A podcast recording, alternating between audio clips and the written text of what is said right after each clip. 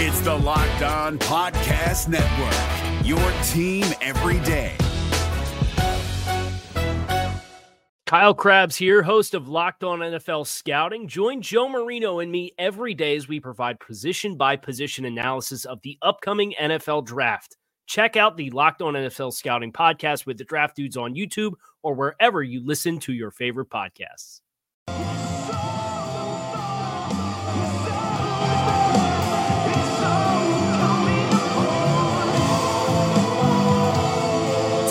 Technically, technically speaking, it's not over. But let's be real here. With the drubbing of our Dolphins and the victories by literally every team the Dolphins needed to lose on Sunday, this season is over. And we're going to get to my grievances, another discussion on Adam Gase, another discussion on Ryan Tannehill, and we'll close this podcast out with my now firmly cemented long term wish regarding the big picture of the Miami Dolphins. But we're going to do this podcast a little bit differently today for you guys. A little break from the conventional structure of the Sunday slash Monday recap. And I think most of you guys know that I'm not really much of a big drinker, but the way the game played out today, recording this podcast on a Sunday night on the Monday, December the 17th edition of the Locked On Dolphins podcast, it was the repeated, the unrelenting kicks to the groin that, that the game was let's just say I'm going to power through this one with my good friend alcohol. And while I get this thing ready and prepared for myself to drink while I do this podcast with you guys, it's a good time to remind you to follow me on Twitter at Wingfield NFL, follow the show at Locked On Fins. Of course, subscribe, rate, and review. And we have some other great podcasts here on the network, the Locked On Podcast Network. But we are going to power through this podcast with a nice adult beverage at my side. And this edition of the Locked On Dolphins podcast is brought to you by my bookie where you play, you win, you get paid, unless, of course, you bet on the Miami Dolphins today, then you certainly did not get paid. But I said this episode is powered by a nice adult beverage, so cheers to that. And it is brewed out here in the beautiful Pacific Northwest. It is a Mirror Pond Pale Ale by the fine folks at Deschutes Brewing. And maybe I'm being a little bit too symbolic here, but isn't this Dolphins team kind of like a mere pond? Isn't that what they've been for the better part of two decades now? Basically, since the time that I was able to legally drive a vehicle, since the time I traded in my desire to play Cowboys and Indians with my friends and took an interest in boobs my entire adult life, Mirror Pond, the Spider Man pointing at himself meme, that's the Dolphins of the last two decades. Stuck in this middling purgatory, perpetually in the hunt, but never actually a real threat to actually succeed in that hunt. And what are we hunting? A playoff appearance? It doesn't ever feel like they have a chance to go beyond that. But let's just go ahead and start out with my grievances for this game today because it's the same shit it's been for the last three years. Number one, a failure to adjust, doing the same things over and over and over again with the same less than satisfactory results. The same trash defensive scheme that's ruining a pretty good group of core solid players on this team. But let's go ahead and start with the play of the day that really set the tone and just irritated the ever living hell out of me as the Dolphins are down 21 to nothing. The second quarter has just begun and they get a check down on a third and long that Kenyon Drake turns into a fourth and three, getting pretty close to the sticks up the sideline. I think it was exactly a fourth and three. And with a defense incapable of stopping a nosebleed, hanging on for a 10 count on the other side of the football, the Dolphins decide to punt the ball at the opponent's 44 yard line. They net 24 yards rather than trying to cut into a 21 point deficit. Just unbelievable. I, I, mean, I gotta sip another sip of my beer here because what are you doing? Why would you punt that ball? I mean, you're lucky that Minkah Fitzpatrick bailed you out with that pick six, and what a play that was, by the way. Minkah is a dude that eats the screenplay for breakfast at this point in his early career, but you can point to this team's failure to execute, the team's failure to properly protect, but let's at least go down swinging every once in a while. Adam Gase has got to be the only offensive minded coach in the league that hasn't caught on to this whole let's go for it on fourth down fad, which really isn't a fad, it's just analytics, it's smart football. And grievance number two is yet another coaching issue. I talked about it all week last week. How would you respond to the indescribably incredible win on Sunday against the Patriots? It was going to take some serious focus to get these guys up and ready to go. And Adam postgame said these guys were ready to go, but a 21 0 first quarter in which the Vikings outgained Miami 202 to 16 that says otherwise. A huge red flag there, a big testament to the coaching staff in the wrong direction. Drink for that one too. And grievance number three is the little things. I talked about it on Twitter. These little details that other teams seem to get right most of the time, or at least a good chunk of the teams. Some teams don't handle it well. Hell, Hue Jackson made a habit of terrible decision making when he was up against it in a game, and the Rams seem to be flawless in that regard with the quick counts, understanding situational football, getting the snaps before guys can get off the field. You've seen Tom Brady, Aaron Rodgers, these guys do it all the time. But the Dolphins are more in that former territory, and I hate to say it, but it starts with Ryan Tannehill, man. I've gone to bat for the guy's physical prowess forever now, and it's still there. It's it was there on Sunday, but to continuously get your play clock down to three or four seconds and give the Vikings that running star on their disguised blitzes, it gives you no chance to check with the defense, do a dummy count, reset things. It just puts you in a crappy play call that you're stuck in, and you have to go up against their blitz, a blitz they designed specifically to ruin that play you have called, and they just run it anyway. For instance, you have a play action call on with a blitz coming in your face, and you see that blitz coming. You don't check out of the play action. You fake the give to the running back, despite that free rusher coming down on the running back, who has to then bail on the play action and jump in front of the quarterback to try to get there for a last second pass pro pickup. It's just crap football, just bad, bad football. And the offensive line got absolutely whipped in this game. Make no mistake about that whatsoever but Tannehill did so little to mitigate that issue. He compounded it. There are instances where it's just one man starting to come free, or even when Tannehill's drop is about to be, not yet, but about to be compromised, he finds a way to work himself into a sack. A Laremy Tunsil one was a great example where he wasn't even at the top of the drop. The rush came in, he tried to flee, but he stepped right into it, and the defensive end just kind of reached around Tunsil and grabbed Tannehill for an easy sack. I mean, there's just no inherent feel for the position. He's far too robotic. And before you say he had no chance, there are other quarterbacks out there that can account for and beat free rusher to the quarterback. There's several in the league, there's a couple in college football. And I have some good information that says the Dolphins actually do love the one guy that is in college football currently. And I'm sure you guys all know who I speak of, my favorite quarterback prospect in this class. And speaking of quarterbacks, we are going to get more into the Ryan Tannehill debate here in just one second. But first, a drink, a refill, and a word from my bookie.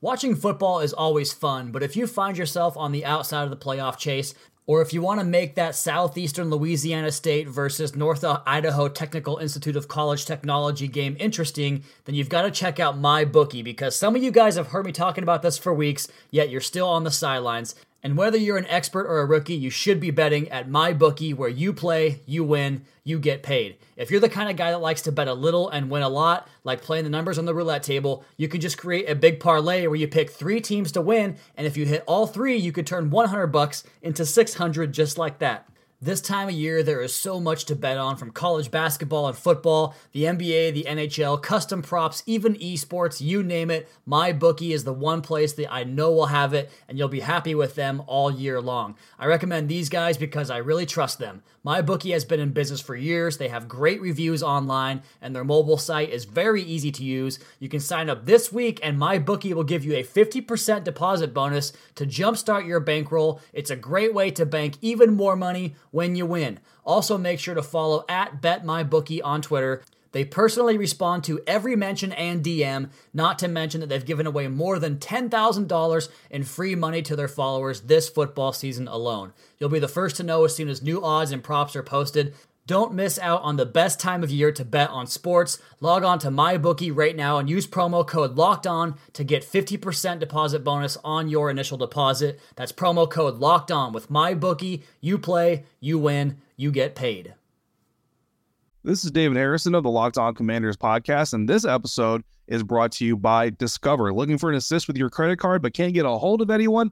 Luckily, with 24 7 US based live customer service from Discover, everyone has the option to talk to a real person anytime, day or night. Yep, you heard that right. You can talk to a real human in customer service anytime. Sounds like a real game changer if you ask us. Make the right call and get the service you deserve with Discover. Limitations apply. See terms at discover.com slash credit card.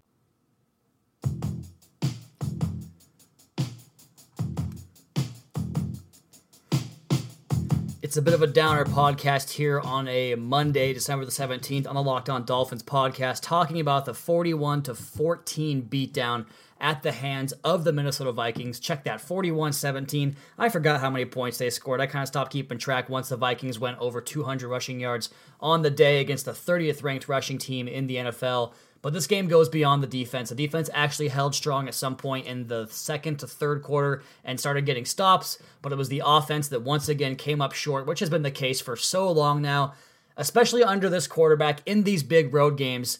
And I've talked about it on Twitter. I got, of course, dragged up and down by the Tannehill supporters. If I'm positive on Ryan Tannehill, I get taken to task by the Tannehill haters. So there's really no good position to take here. That's why I tell you what I see on Ryan Tannehill. And what I see on Ryan Tannehill is a quarterback with enough sample size now at this juncture of his career in year number seven that he's not going to take a team on the road that might be overmatched. He's not going to elevate that team. He's not going to overcome bad circumstances on that team and win a football game because of his arm. Yeah, maybe he'll get you a win when the defense gets some takeaways and the running game is cranking, but he's just he's just doesn't have the it factor we talk about so much and it's such a hard thing to define, but I'll try it in this way because he's not a thinking man's quarterback. He's not a guy that goes out there and rehearses situations and is prepared for them in the games. He's just not that.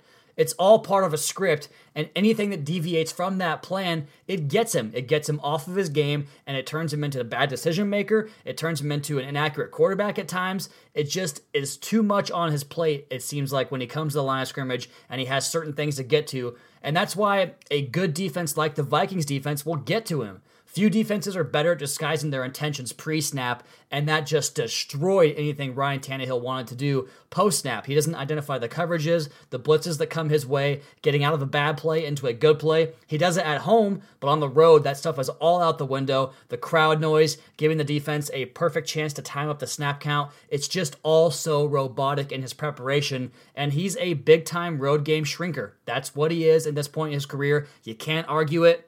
That's just what it is. And speaking of road game shrinkage, oh boy, Adam Gase's staff and what they've done the last three years, particularly the last 12 games, the 1 11 stretch on the road, it's just not good enough. And the home record, the home stuff, I've talked about the luck factor that goes into that. So many missed kicks, fluky outcomes, a miracle play last week, some kick returns, some punt returns, whatever it is stuff that happens that gives the Dolphins a victory. Sure, it looks good on the scoreboard, but in the grand scheme of things, is it sustainable? It's just not good enough. There are minus 1,000 yardage differential in the last 11 road games. I think it was the graphic they put up on CBS. Something like negative 200 point differential in those road games. They get wamboozled on the road. It's completely embarrassing, and you can't stand for it. And that's why the Dolphins are who they are in the national media right now. If you like podcasts, AM radio, TV shows, I'm sure you do. If you listen to this podcast, whatever it is, whatever national outlet, I hope you guys are ready for yet another week of being a total afterthought, of being a league wide punch bag. Because last week was so damn nice seeing the Dolphins in the headlines for a good thing for once. But that good thing was not destined to last beyond a week because on all the podcasts and radio and TV shows you're going to hear this week and see this week, it's going to be pointing and laughing at the Dolphins' expense. Just be prepared for it. It's coming, and they deserve it at this point. But it isn't just the offense that deserves that backlash from the media. The defense was a total disaster too, and it goes back to even more stubbornness on this coaching staff. I'll have to check the tape later on. I don't recall seeing many if any, odd fronts after it was so successful last week. An odd front is just five down defensive linemen, a bit of a 5 2 look. It's a 3 4 type of scheme. You guys heard me talk about it on the podcast here on the Locked On Dolphins podcast, part of the Locked On Podcast Network for this Monday show, recapping the Dolphins' 41 to 17 loss at the Minnesota Vikings, but they didn't go back to the things that made them successful last week against the New England Patriots that held them to 30 carries for 77 rushing yards. They just got gashed and kept going back to the well over and over again. Cornerbacks coming up, selling out to stop the run, and then chasing play action from behind by like 15 yards. Bobby McCain, I'm looking at you. And isn't it crazy how much better at football Jerome Baker is than Kiko Alonso? There is a great back to back play sequence that shows you this. I think it was in the second half. I can't recall exactly when. When there's a play, just a regular power run for the Vikings where they go right at Kiko Alonso. He steps off the line of scrimmage, invites a block into his body. It gets him spun around. He spins, tries to make a tackle, gets ran over. The very next play, they run the same thing, this time to Jerome Baker's side. He comes in and smashes the lead block in the hole, sends the blocker back, and then disengages and makes the tackle. It's invite versus attack. Baker attacks, Kiko invites. It's night and day. Jerome Baker is by far the best linebacker on this team. And I really don't think this defense as a whole, led by guys like Jerome Baker, Minkah Fitzpatrick, I don't think it's that far off. Now, they do have some very obvious needs, like at the second cornerback position, if you assume Minkah goes back to safety, because probably pl- time to start planning on putting him back at safety as well as playing a big nickel role. But what a bright spot Minkah was in that game today, by the way. He had a pretty good size hand in holding Thielen and Diggs to just 66 combined receiving yards, but that's neither here nor there in a big loss like this. The Dolphins do need another linebacker to replace Kiko Alonso. We'll see if they actually do it and they probably have to remake that front line, save for a few guys. But I don't think this side of the football is far off as the offense might be at this current point in time. And just a few more points here before we get on to the next thing, the one big thing on the next side of the podcast. And I suppose you could probably file this under my grievances list earlier in the podcast, but Kalen Ballage is a player, and once again, it took us 15 weeks to expand his package, two injuries to expand his package to anything beyond just the Wildcat. And speaking of the injuries, is Kenyon Drake hurt or not? Because he's returning kicks, he's playing like one snap here or there, but he's too hurt to play. I don't understand that. Let's play both of them at the same time. They both look special and could be a big factor next year if we actually decide to use them.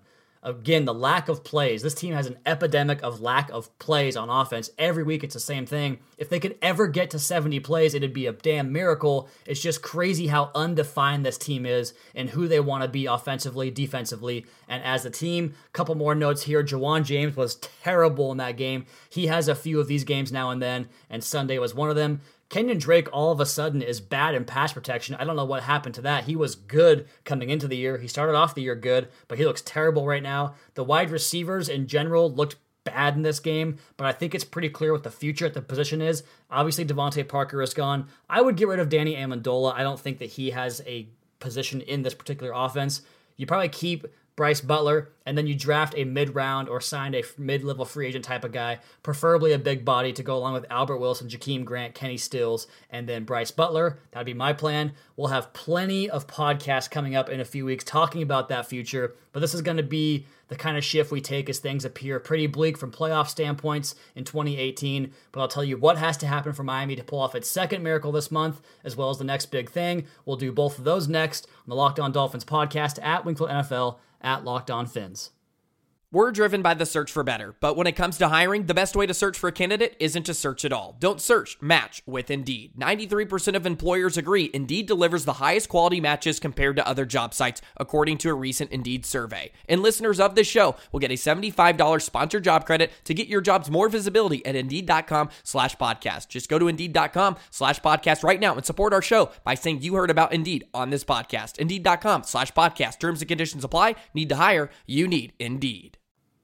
Is your team eliminated from the playoffs and in need of reinforcements? Maybe it's time for a rebuild, or maybe they're just a player or two away from taking home the Lombardi Trophy.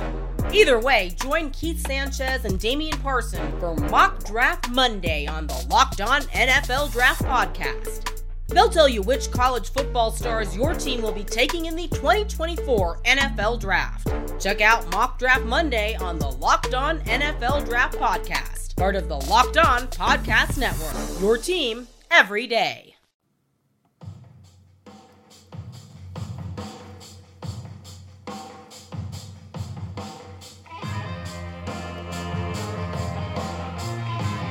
No one's stopping you from doing it, but I don't think playoffs are something we should really be thinking about or talking about all that much. But essentially, this is what they are: the road to the playoffs. It's it's rather bleak. That's the first part of it. But Miami has to win at least these last two games, and one of those games is on the road. So we'll see how that goes. But next week, here are the things the Dolphins have to have happen. They need the Ravens to lose to the Chargers on Saturday night. That has to happen. One of the Colts or Titans have to lose next week. The Titans play the Redskins, who are on their fourth string quarterback right now, yet somehow won their game against Jacksonville today. The Colts play the Giants, and then whichever one of those teams loses has to then turn around and beat the other team in week 17 because the Colts and Titans play in week 17. Or the Dolphins could win the next, next two games and the Patriots could lose to the Bills and Jets. But again, it's not going to happen, which means we can go ahead and start talking about the future. And I'm sure you saw it by now, but if you didn't, there was a video of a very somber Stephen Ross leaving the stadium on Sunday, and he just did not look happy.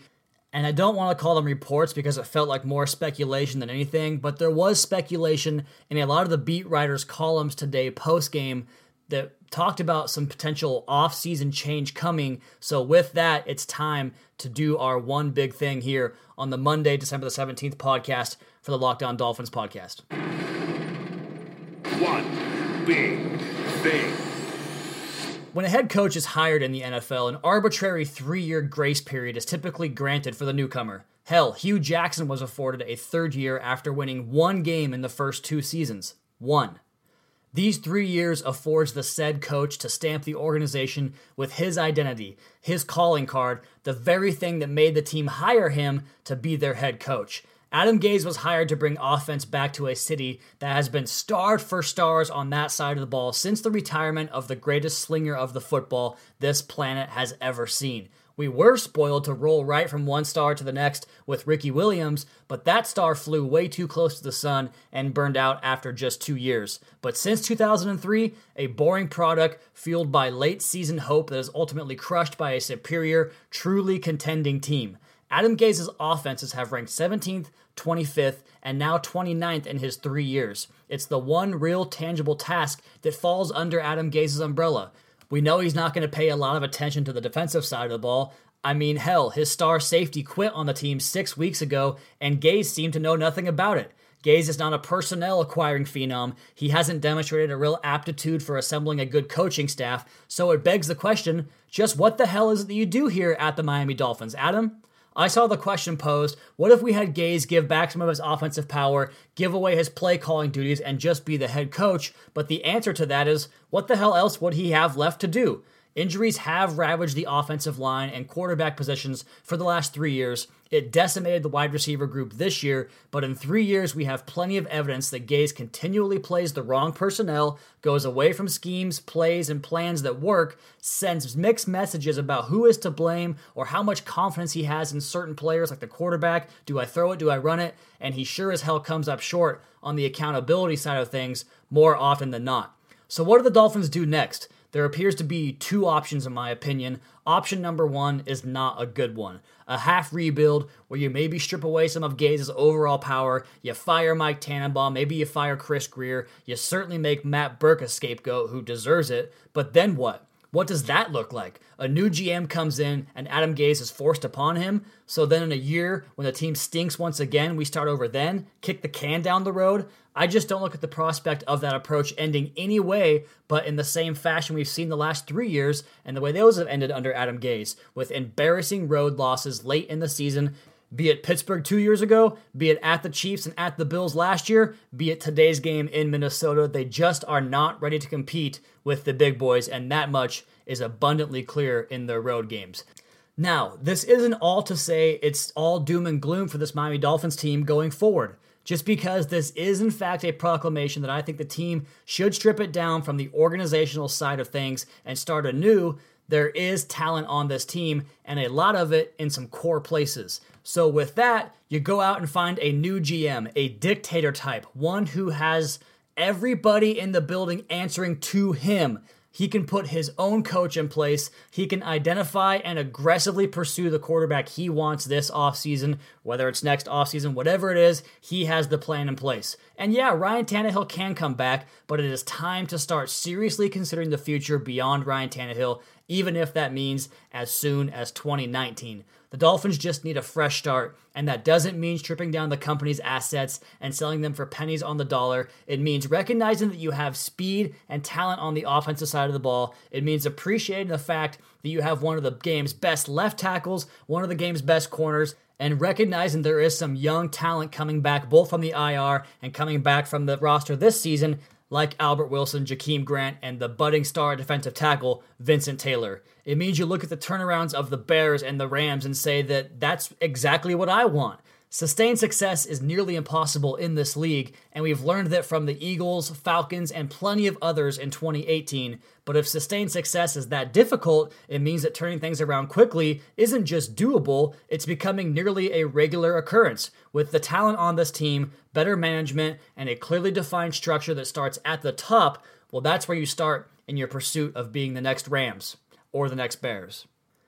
All right, guys, that's going to be my time on this podcast. You all please be sure to subscribe to the podcast on Apple Podcasts. Leave us a rating, leave us a review. Check out the other Locked On Sports family of podcasts for all your local and national coverage of your favorite teams. Follow me on Twitter at Wingfield NFL. Follow the show at Locked On Fins and keep up to date on our daily Dolphins blog over at LockedOnDolphins.com. You guys have a great rest of your Monday. We'll talk to you again tomorrow for the aftermath edition of the Locked On Dolphins podcast, your daily dose for Miami Dolphins football. Fins up.